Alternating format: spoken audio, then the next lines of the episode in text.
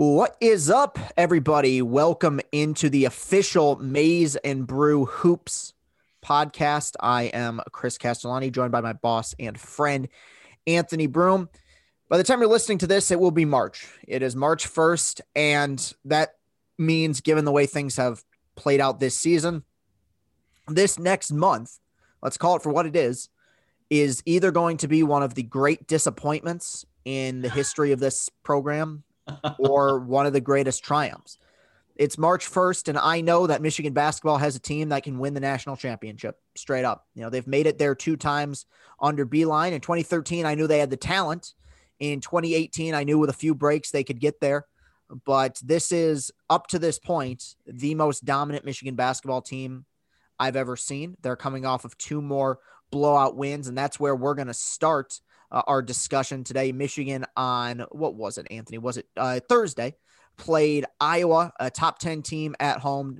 Iowa will probably drop out of the top 10. They lost at least one game. They're playing Ohio State right now, but they came into the game ranked number nine, and Michigan played a, a, strange first half. And I guess that's where we'll start with the first half of this game. It was one of the stranger halves of the year because defensively, at the end of the half, I said, man, I feel like they've played too well to only be winning by three.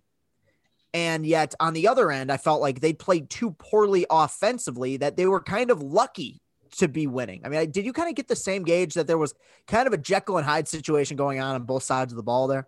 Oh, for sure. I tweeted about it too, in that it felt like um, it felt like it was a missed opportunity that you just had held Luka Garza to one of the worst halves of basketball. Maybe he's played in college, at least in the last couple of years but you couldn't really finish at the rim either.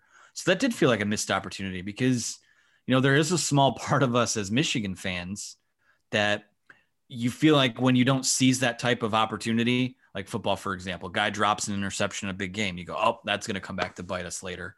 Uh, so with this team, I wasn't that worried about that, especially given that we know how be- how much better they play coming out of the locker room. So it did, you know, it was a blessing to to go in uh, like that. And I'll say this too: so much of what went wrong in that first half for both of those teams was the fact that it was one of the most uh, is poorly officiated the way it put i mean over officiated it was one of the most over officiated halves of basketball i've ever seen i mean they were four replay reviews in like 17 the first 17 minutes of the half which is outrageous and and gross and a total affront to the sport of college basketball that that was even a, a problem. But yeah, I mean, it was a little because this was the game, and I said this too beforehand.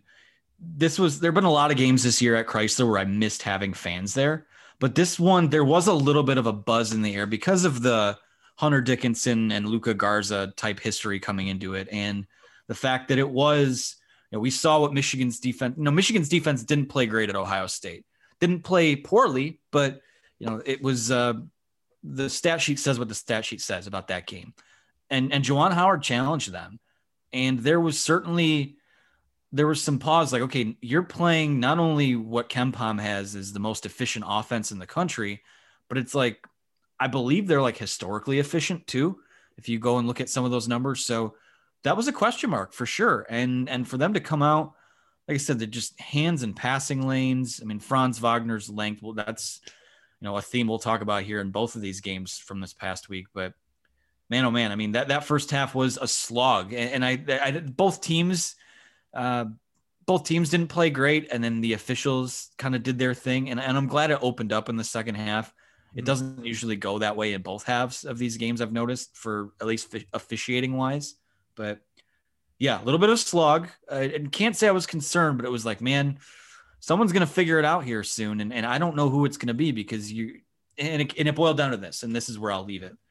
Coming out of the locker room, it was do you trust the team that played good defense in the first half, who has a resume of being the 75th best defense in the country? Or do you trust the team that has been a top 10 defense throughout the year, slipped outside the top 10 because of the Ohio State game, and but has a resume of figuring it out?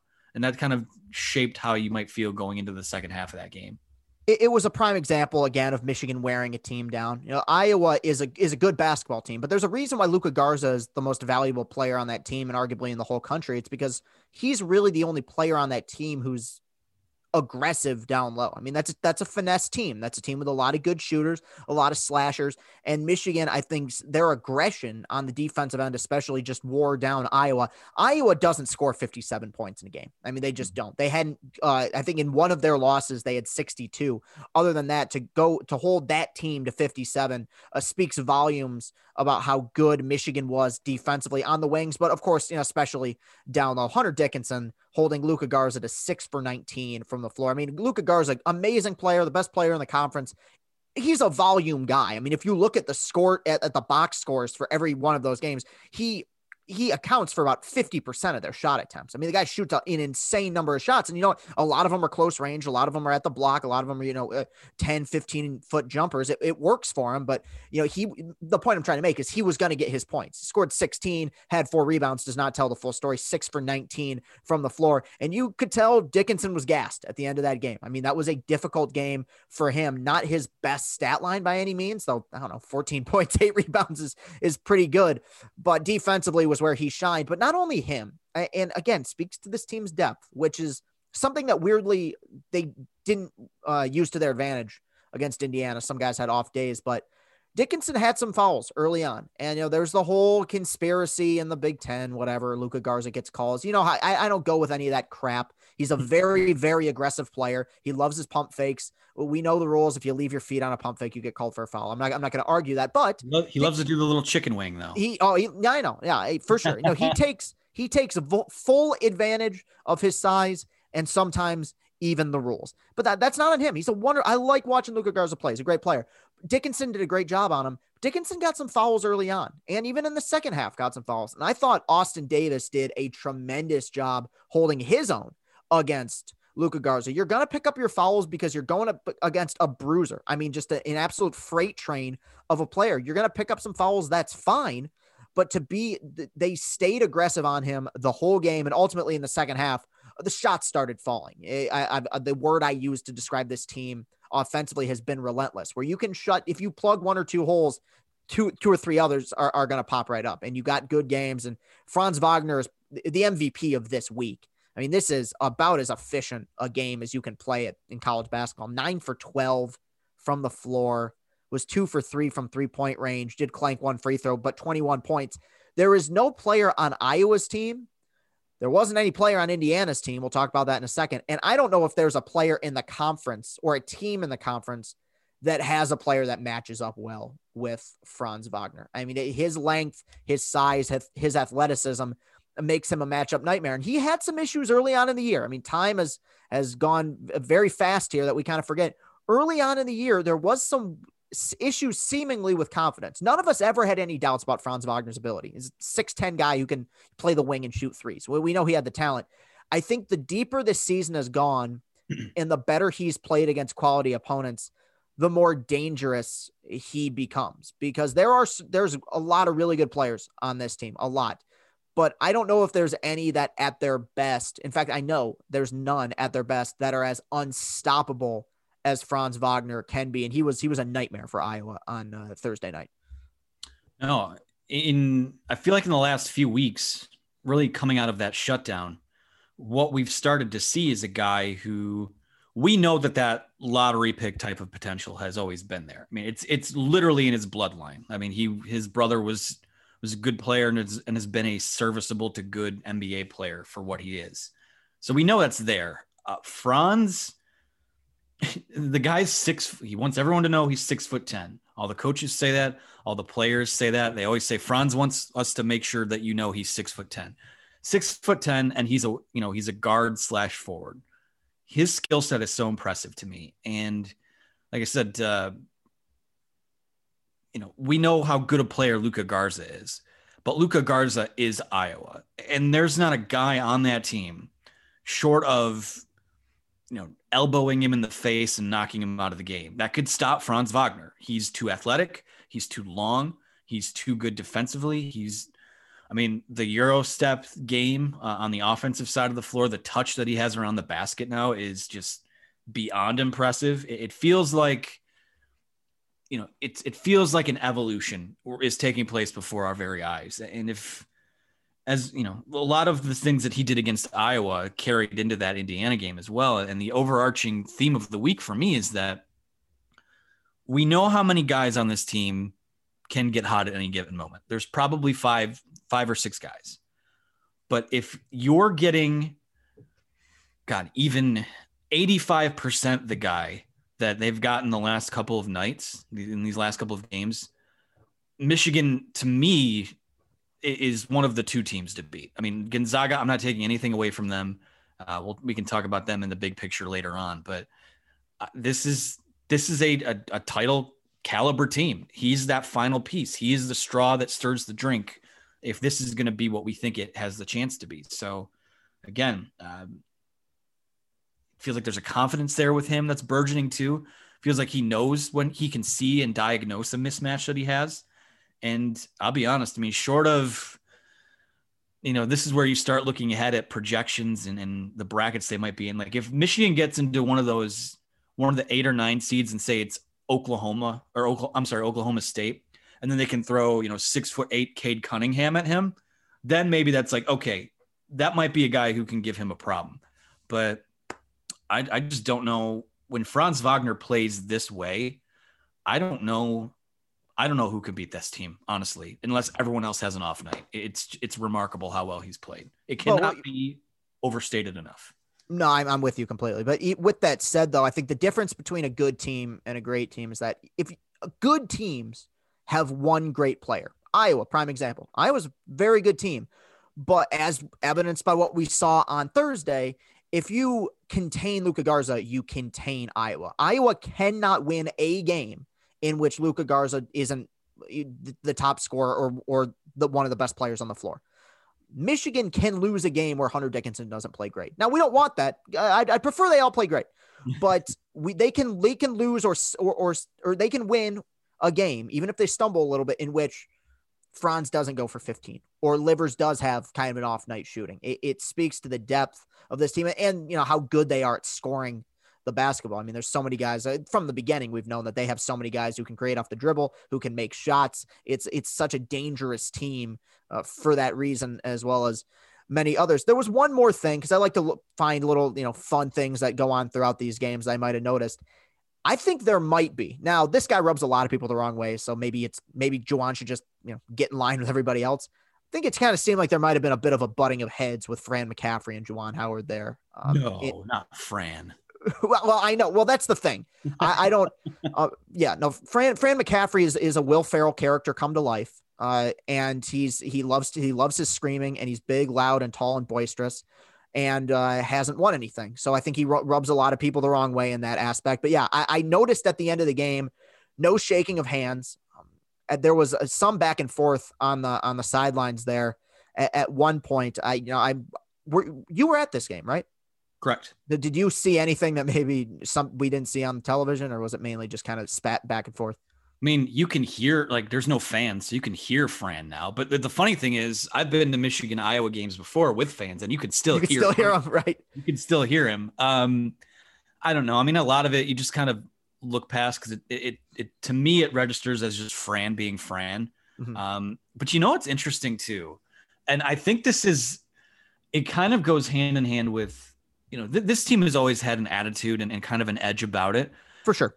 And I'm not, uh, no, I'm not, I don't think I'm dropping hot takes or projecting here or anything, but there's been with the media, at least over, at least since Michigan's come back from this shutdown, there's been a little bit of a, a fire and a little bit of an edge with Juwan Howard too.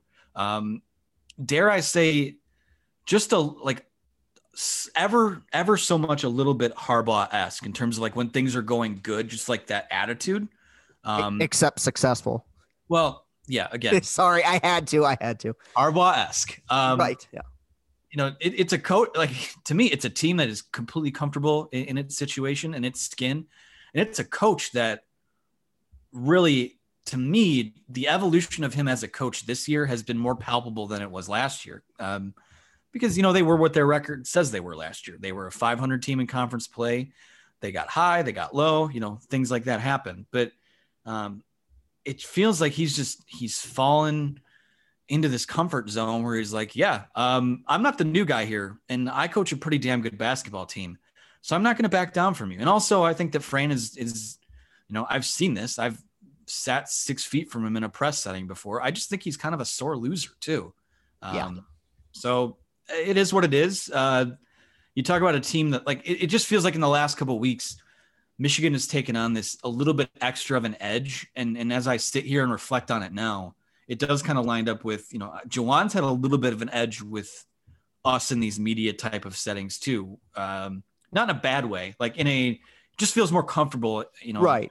Self and uh, I think that that does have a big. It's rubbed. It's clearly rubbed off on his team. Uh, uh, yeah, I, I agree completely. And like I said, yeah, I mean, I, I don't think it was much of a story. They weren't, you know, barking back each other at, at center court, about to go to fisticuffs. But yeah, it, it seemed like you said, uh, there's there's an edge there. And look, when you're winning games, when you when you are running a top ten team, I mean, I I, I think I said this, but it needs repeating. A top ten team out of the gym by 22 points, uh, you can have a, a little bit of swagger there going forward. So yeah, they, another solid win for Michigan against a top 10 opponent.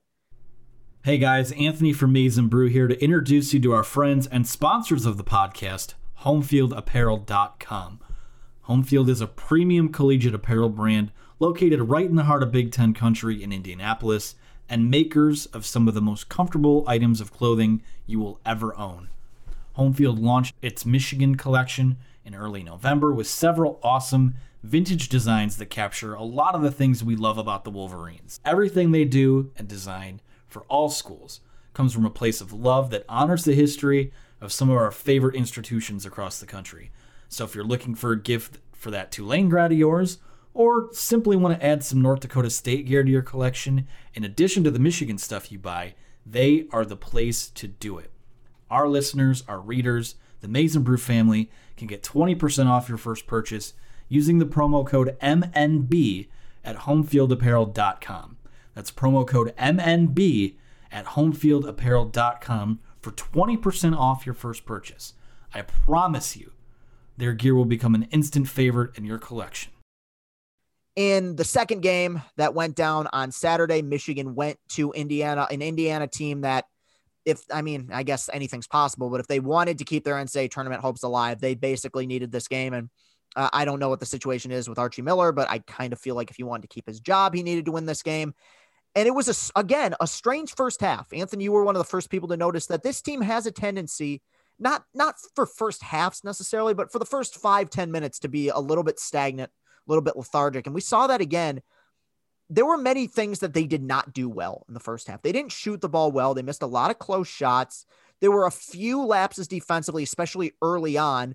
But Archie Miller, and this is where I give him credit because things, I don't think things are going to work out there at Indiana. Um, I also think he kind of falls in line with basically every other coach that's been there over the last 20 years, which is solid recruiting and perpetual underachievement.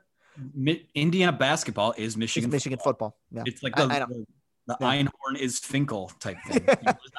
like the same thing. Right. No, I, I I'm with you completely. But with that said, I uh, I give him credit for how he's conducted himself in in post games and how he's talked about other teams. I thought he was very complimentary of Michigan, and he made a great point. You know, where he said, "Look, Indiana thrives on being a team that gets to the free throw line. They get to the free throw line more than any other team in the Big Ten statistically, and they knock down more free throws than almost any other team in the Big Ten.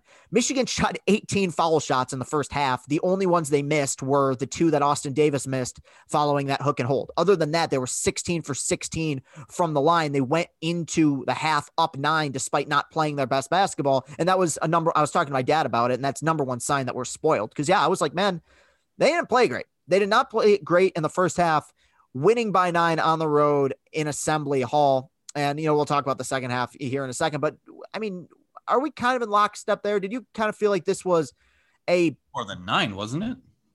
I thought it was only nine.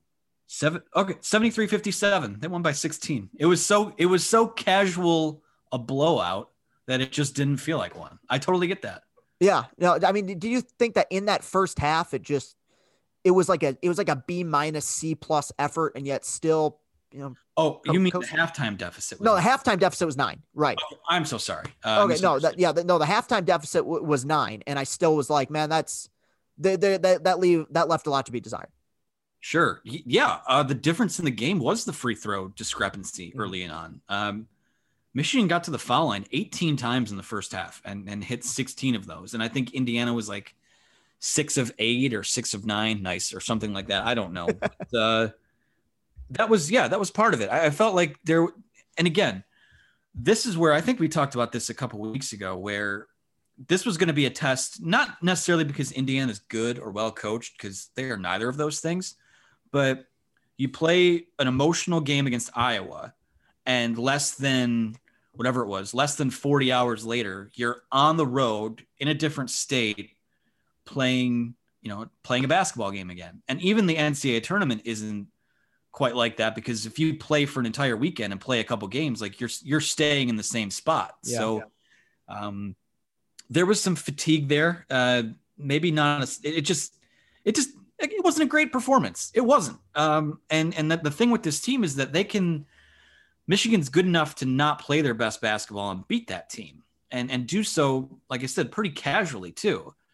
The the thing that I do think is like if you don't, and I've said this before too, they didn't come out and play well early on. But if you're if their opponent doesn't come out and absolutely just sucker punch them in those first, you know, really until the the first or maybe the second media timeout, you might be screwed because if this team this team doesn't get down on itself, it doesn't do a whole lot of things to beat themselves up. Um, you know, the turnovers again, sometimes those are going to be a little bit high. Uh, that happens, but it's if they smell this is a team full of sharks. If they smell blood in the water and you give them an opening, they're going to take it and they're going to beat you. And if you give them an opening for long enough, they're going to run you out of their building.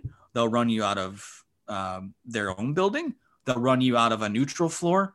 That is what a championship caliber team does. And there are no gimmies in this conference. I know in, Indiana's not, they're not good, and they're probably not an NCAA tournament team. No, they shouldn't. But again, you go on the road in this conference, fans or no fans, to win, to lead by double digits at the half after not playing well, and to win by or lead by you know nine at the half and not play well, and then to win by 16 and you still probably I mean they were much better in the second half, but it just that's an off game for them. It's right.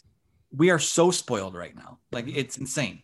Yeah, and I, I was uh I was in the first half especially noticing what looked like a little bit of fatigue, especially from Isaiah Livers, who seemed like he was doing a bit too much. He comes out in the second half, takes about three dribbles, shoots three shots, and hits three consecutive threes, and then ended up, you know, jumping over Austin Davis and dunking, you know, just somehow dunking on an opponent and his own teammate's head on a on a on a, uh, on a missed three pointer. Austin Davis got the worst of that one. I saw, I, I saw the photo that was posted. I thought it was hilarious, but I mean, this it really was amazing. This turned out to be a 16 point game, and obviously Michigan deserves all the credit here, but Indiana does deserve some some some a lot of criticism here. Michigan's bench was one for 13. Chaundee Brown was one for seven, hit one three. Now, some of those you had Jaron Faulds going over one, CJ Baird going over one, but still, like for the entire bench to uh to be that unproductive and for the team to run away with this. I mean, once this thing got to 10, 12 minutes left, there was never any doubt Michigan, you know, wasn't going to run away with this thing.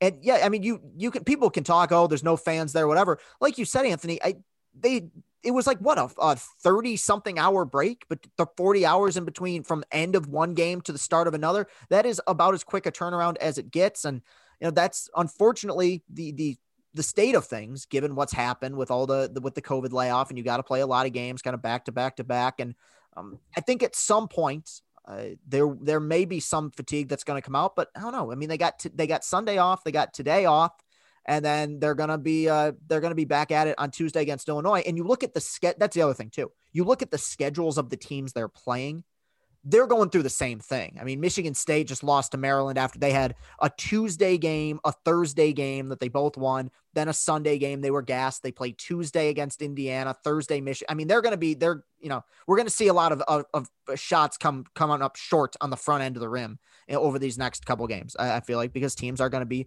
fatigued and tired. Now, Michigan could have had an opportunity. I mean, it's no fault of their own to clinch uh, an outright Big Ten title on Saturday Wisconsin played the possibly. Uh, we talked to one, the team spokesperson about this after the game, and the the Big Ten hasn't really like set its criteria of Okay. what constitutes a Big Ten title or not yet. But we assume like all Michigan has to do is just win one of these next couple games, and like mathematically, it's impossible for them to not win it. So Right. Well, that then that is that is a which Brad failure. Underwood will be salty about, and we'll talk about that in a second. Right. That is a failure on the part of the Big Ten. I mean, you can't be. I, I understand the circumstances are uh, otherworldly, un- unlike anything we've ever, we've ever seen. With three games left in the season, you should know what the criteria is to clinch a Big Ten title. Period. Now, let's all let's just run with that because I I think we were all watching that game closely. Uh, Wisconsin played maybe the worst 37 minutes in the history of college basketball on Saturday. They are devolving the sport of basketball. Now, uh, D'Mitrik Trice went uh, uh, uh, Tracy Reggie McGrady. Miller. I was gonna, well, I was gonna say, yeah, Tracy McGrady scoring 13 points in, in 45 seconds or whatever it was against the, the the Spurs like 15 years ago. Nearly came back and won that game. They did not. he had like 19 points in like the last two minutes and 12 seconds of the game. yeah, I know he had a, yeah he had a run Abs- where- like absolute 2K stuff. Insane. right. Coming from a team that had clanked every three pointer that they shot all game, every single one. It is, you know, I, feel like I've, I've picked on a lot of coaches in this league, but do you know what I'm saying? When you have seven seniors and you're going up at home on senior day against a team without their best player, I don't know, man. I, mean, I, I think they are start they're starting to move a bit backwards because you're seeing teams in this conference that have The taken same lot of- Wisconsin team that won the Big Ten last year. right, exactly. the exact same team. you're seeing a lot of teams now. When Bo Ryan was there and they were winning the Big Ten or competing for a Big Ten title every other year, didn't matter. And dude, dude made two Final Fours in the national championship game. But when you look at this conference, Michigan's getting better, Illinois is getting better, Rutgers is getting better, Maryland is kind of has been steady. I, I'm seeing a team in Wisconsin that seems like they've kind of regressed over the last several seasons. Now, last year was a bit of a blip in the radar. Like I said, they won a share of the Big Ten title, but they, they got a lot to work on if they want to be in, in the thick of things over the next several seasons. Now, we're actually not here to talk about Wisconsin. We're- Illinois after that game, Brad Underwood. I mean, it's not wasn't even subliminal. Took a shot at Michigan, essentially saying, I'm paraphrasing here. You know, we don't get to pick and choose, you know, who we play like some teams do. I don't think he said that specifically. Uh, basically implying that it's unfair that Michigan uh, is going to play three fewer games than everybody else, and you know, blah blah. You know, the, the same type of uh, of nonsense that people are, are. I knew people would eventually point to at some point. And, and Anthony, I'll, gi- I'll give you plenty of opportunity to speak on this because I, it's weird that some, a comment like this would get under my skin nowadays. Like a couple years ago, I would have, you know, uh, I would have uh, blown my top and I may do that very well here, but I'm just- all I'm just going to say it, man. And I am so not like this. Even at my worst, I was never like this, but the whole, I hate the whole everyone disrespects our team principle that goes on with a lot of the teams I root for. I think Detroit versus everybody is one of the dumbest slogans in the history of the world. No, it's Detroit versus themselves. It's Detroit versus putting a quality product on the field or on the court or on the ice, you know, every single year. Like I, I you know, people say the Lions get, you know, uh, get screwed over every single week uh, by the refs when they're going four and 12 every season. You earn respect by having respect for yourself. With that, so I'm not like this. I'm not. With that said, I'll just say it. I think the Michigan basketball program is disrespected. There is one team in this conference over the last decade. This isn't 2013 anymore. There's one team over the last 10 years that can look at Michigan and say, we have a better program than them. That's Michigan State, who over the last 22 years has been on an unprecedented run of success where they're either winning the Big Ten, making the Final Four, or both every other year over the last 22 years. Everybody else, Illinois couldn't hold this program's jockstrap. Illinois hasn't made a Sweet 16 since I was in third grade. Okay? Wisconsin can't say anything. Uh, the, uh, Iowa can't say anything. Like, I'm sorry, but if the, if if it was another coach in this, another program in this state, and Michigan State had the same thing happen to him, to them, everyone say, "Oh, oh, poor Tom. Oh, they pat him on his head and say, "Oh, no, it's okay, it's okay. They've earned that right." And Michigan hasn't at this point. A bunch of Sweet 16s, an Elite Eight, two Final Fours, two Big Ten titles, about to be a third, two Big Ten tournament titles. They won the Big Ten playing a game in their underwear against Illinois, as Nick Baumgardner so perfectly put it in 2017. They nearly died and ran Illinois off the court and won four games in four days. The first time where they did that, they did it the next year again. I mean, different circumstances, obviously, but still did it. Like I, I, I read this and it's like, man, I think there's certain.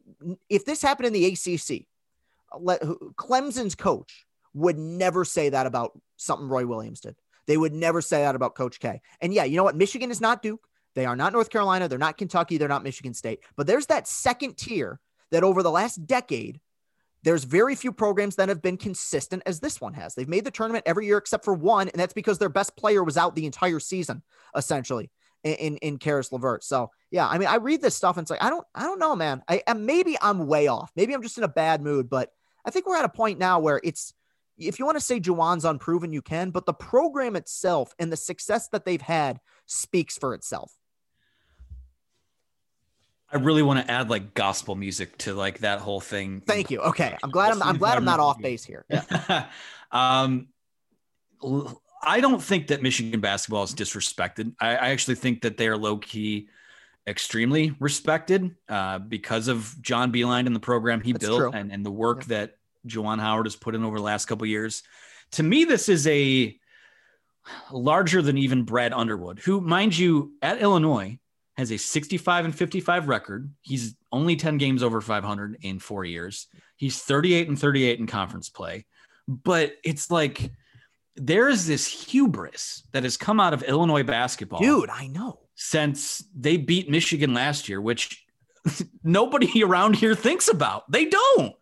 The only thing I remember from that day is the fact that uh, Jeff Jackson Simpson wrecked Warde Manuel's car. That's the only thing of consequence to me that came out of that game. But there has been like this cockiness, this hubris about it within that fan base, within that program, I think. And they haven't done anything. They finished, Illinois finished fourth in the Big Ten last year. Congratulations. Congratulations on your fourth place finish. Um, Brad Underwood and Illinois have done nothing. And if anything, they've they've underachieved with what they've had the last couple of years. And and the fact like you're gonna insinuate that Michigan is has decided the game games it's gonna play. The games it added back to its schedule, you were one of them, by the yeah, way. They were tough like games. they're gonna play you on Tuesday in their in in Crisler, which was always the plan. They added Tom Izzo in Michigan State, who has had a down year, but uh, you know, finishing the year with a rivalry game. They add, you know, they made sure they got this Indiana game. The three games that Michigan missed ultimately after everything was rescheduled is they didn't play Northwestern again. They didn't play Penn State again. Sorry that Michigan uh, didn't take the opportunity to add two more sure wins to their schedule that would have put even more distance between you and them right. for the Big Ten title. So this is just it's sour grapes, it's hubris, it's whatever you want to label it as. Like I don't understand, and I'm glad. I I, I honestly am. It, as fun as it would have been to celebrate yesterday for a Big Ten title, because mathematically that would have been the case. I like that it's coming down to Tuesday, and it's take care of business on your own.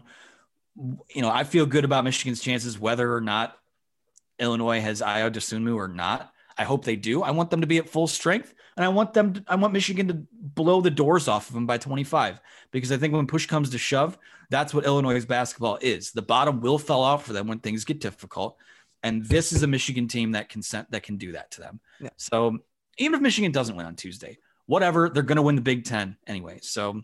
Um, it is what it is. I think Michigan's already set as like an eight and a half point or nine and a half point favorite. Wow. Michigan is fact. The facts are this: Michigan is one of the two best teams in college basketball. Michigan belongs in the national title conversation. Michigan is the best team in a Big Ten that is as strong as it's ever been, especially at the top. And those are the facts. And uh, if you're preemptively setting yourself up, because that's what they're doing. Brad Underwood yeah. knows thinks his team is going to win on Tuesday, and then he'll get to use that to spew his sour grapes when Michigan still wins the Big Ten title. That they got that win, and it should be them uh, whatever.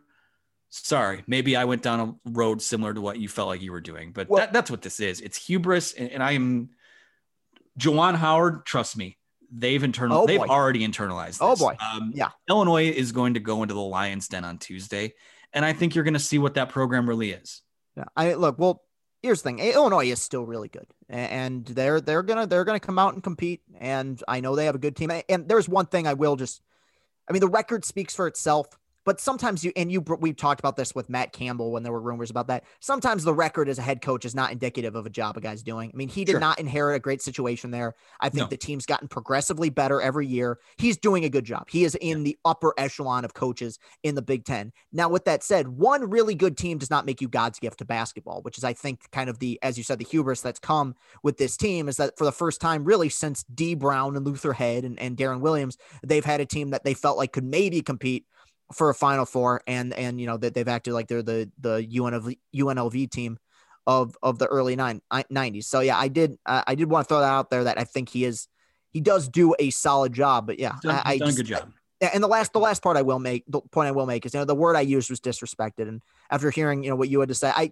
maybe disrespected isn't the word, but when Beilein was here, there was a lot of respect, but I couldn't help but feel like there was a little engine that could type of respect that people had for Michigan. Like it wasn't the and, and look, the last thing I'm want is people to be bowing down on their knees talking about how great Michigan is. But I do think that they they look every those years when Michigan made the Final Four, it wasn't looked at as hey man, that's a great program, just doing great program things. It was, wow, what an impressive job. I was kind of backhanded, being like, wow, what an impressive job of getting these bums to the final four when they had really good players and they had good teams and they had guys who played in the NBA. So I guess that's that's more the angle that I should have gone gone at that uh, with, where it is, it's a respected program but I think relative when you look at the consistency they've had over the last decade, uh, I I don't think it's uh, unfair to put them in the kind of in that top 10, 15 programs. I mean, yeah, are they making the elite 8 every single year? No, but like who does? I mean, yeah, Kentucky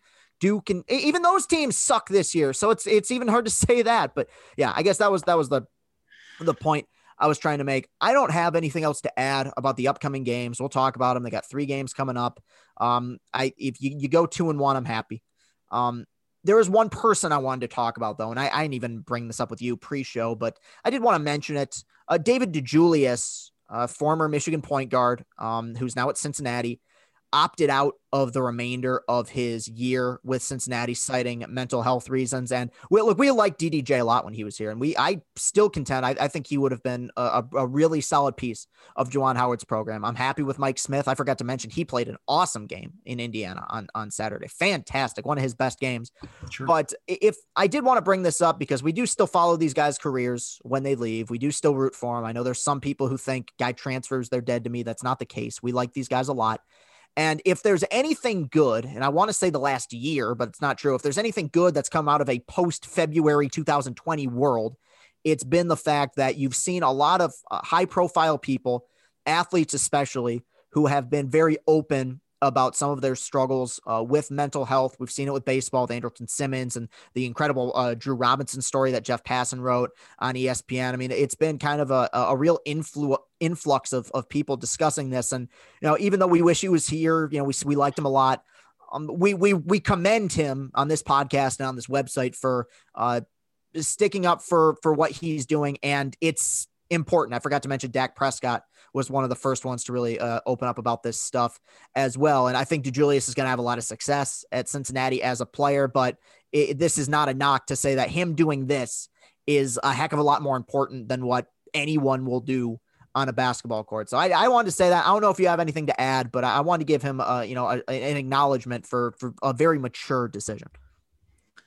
Yeah, you know, I I, I share all the things that you said about having liking him, respecting him, thinking that he's a good basketball player. But in my interactions with him, not that you know we're buds or anything like that, but you cross paths with people being in the building and uh, you know a, a good guy too. So I can commend anyone who recognizes that they have something's not okay with them and, mm-hmm. that there's there's help out there to be had. There are, I mean, there are and, and I've real, realized this, you know, things with me too. Like there are an ungodly amount of resources out there, whether it be people or exploring your interests and, and all this self-care stuff that helps you figure out who you are and, and how you process things and how you want to, you know, get out there and live your best life. And anyone who can be forth, not only just make the internal decision that they want that help, but to be outward about, you know, being transparent that they're getting that help I think that's a really important step in like healing yourself through that too. So, mm um, you know, I commend him for that. I think that, you know, for anyone listening, if you're, you always there's always someone out there that cares, and, and there's always just don't be afraid.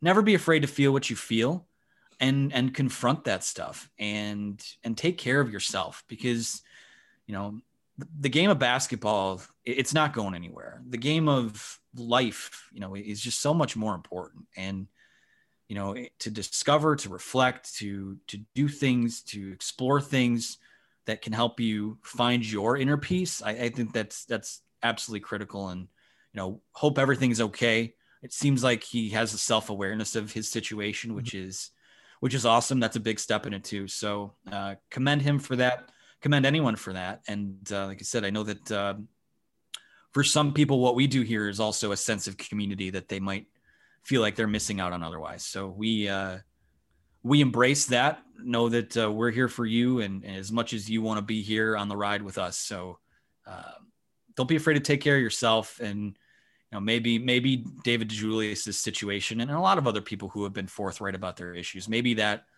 helps you find your peace too so yeah totally totally respectful of all that. For sure. And, and, in the little bit that i've seen you know i don't i don't i, I follow him on on social media. That's what that's all i know of him it, it it appears as though the general reception has been extremely positive which is nice because I mean, do we, we know we know what Twitter is, we know what social media is. We know that there is there is sometimes a a nobody, or unfortunately, sometimes there's a, a Skip Bayless who's going to come on and talk about how the quarterback of the Dallas Cowboys was weak for talking about his depression. It doesn't seem like that's happened. It seems like general response by his teammates and by his peers has been uh, incredibly positive, and that's great because it means we're moving forward. I don't know if four or five years ago, if somebody would have done this, if the reception would have been the same, unfortunately. But it, well, it's good. and let me just say this, and I don't want to turn it into a tirade about this, but this little, these little these little boxes, these little squares that we carry around with us all day, um, those are as damaging to your mental health as anything else can be. And uh, just just don't be like don't be afraid to unplug and, and take time for yourself. Be a friend. Be a friend to yourself. Is really kind of what it all boils down to. Mm-hmm. Um, if you just kind of go through life and, and treat yourself like you like put yourself not again i don't want to go down the this is a self help road here, but anyone who has the ability to diagnose and treat themselves like a friend, take your problems and address them like if a friend was coming to you with them, I think that's a really healthy thing to do too. So, um, support's important. And, and, um, if you don't feel supported, let people close to you know and, and you work those things out and you hash them out. And, and, you know it seems like dave's really lucky to have people that mm-hmm. that are supportive of him. I know there have been several cincinnati players i believe that have opted out of this season. So he's huh. not alone in this. And you know maybe some of it you know who's i don't want to speculate on his situation. Maybe some of it started in ann arbor and that's why he decided to leave. But again uh, when you, you sometimes it just catches up to you and you have to tend to it um, one way or another. And that's where know, I also kind of commend you with the, the, discipline to step away from a place like Twitter for a bit. Is that the, the idea that this little thing that honestly is just it's so it's so meaningless can that can just pull these strings and, and control your life and and how you feel and how you what your perception of your reality is is just it's pretty scary to think about. So mm. um, yeah, moral of the story: take some time to unplug, take care of yourself last year and change has been has been tough. Um, 2020's problems didn't go away when no, they did not. We flipped the calendar to 2021. Right. So, no, I, 2020 I'm, was the year of reckoning, so to speak. Maybe 2021 is the year where we all just kind of relax and, and process what we've been through and, and figure out how how it can shape us moving forward. So yeah. shout out to David DeJulius for that. I think that's extremely inspirational. For sure. No, I'm with you completely. And that that will do it for today's show. Uh, you can follow me on Twitter if you want at Castellani 2014. I've been teasing it for months now. There's like there's going to be something the closer we get to baseball season. I'm, i I don't want to keep everyone in the dark about this because I do I do know that there are the, those people who who enjoy my content rely on on on what the stuff I have to say about the Tigers. I got something prepared, but look, every, every if you want my opinions, follow the show. Go to iTunes, rate and review Maize n Brew. I mean, we're we're working our asses off here to bring the best content possible, and I think this is somehow, some way, these are much healthier outlets for all of that stuff. Com- yes, completely. I, I mean, just even if, at, at the very least, just simply being able to talk to somebody as opposed to just type, you know, uh, fidgeting your fingers on a on a on a, a screen until you and sending you know, regurgitating your thoughts out to the world is uh, it's a lot easier, a lot safer. I do have another show, Locked on Tigers. It's at Locked on Tigers on Twitter. The show was recently bought out uh, or I'm not the show. The, the, the Locked On was recently bought out by a, um, a media company, meaning that we're going to have longer podcasts. We're returning to five days a week, uh, more sponsors, which means uh, more show. So I look forward to that responsibility. I have a YouTube channel as well. Just did a couple really fun videos where I did my top 10 best and worst movies of 2020, which was fun in one case and very cathartic in another when talking about the worst movies of the year. So thank you very much. Please follow me on all those platforms. Anthony, where can we find you? Yeah, I just did the whole social media bad thing. So if you listen, you know it's a necessity though. You got to throw it out there. I mean, I when... you guys, you guys know who I am. You know who the site is. You know, we're in all those places that you are because we're we have our ties to those those types of forums as well. Um, definitely, uh, something I will say is get in on the Discord. I think there's yeah. There's been some fun chatter going on over there that continues to grow. And I finally threw the link to that up in, up in our Twitter page. So here you go, all the breadcrumbs leading you back to a very dark and scary place. But uh, that's where we're at. Again, uh, don't be afraid to leave us a review. We're getting the the Google podcast thing figured out. It's a problem with Google. You know, anytime you're dealing with things like that, it's it goes above my head. So to those of you who keep clicking on us for Google and taking you to Lighthouse Hockey, which is SB Nation's New York Islanders podcast. Like, I'm very sorry. We're working on fixing that, and that goes way above me. So, um, yeah, I thank you for your time and and your support. And like I said, the next time we chat will be March, and that's last year not so much, but more more often than not, March is the most wonderful time of the year. So, it can be. Yeah. So uh, no, I, I'm I'm with you, man. This is, and I, I talked about this on the Brewcast last week. That yeah, I mean, look, the the anticipation and the nerves are going to grow, but uh, there's something fun about the chase, and they they're the, you know what's fun about the chase is being at the top of that chase, which is where Michigan finds themselves currently. So thank you very much for listening, everybody. We will be right back here. We'll, you'll be hearing from us uh, on the Brewcast tomorrow. We'll see you later. Go blue.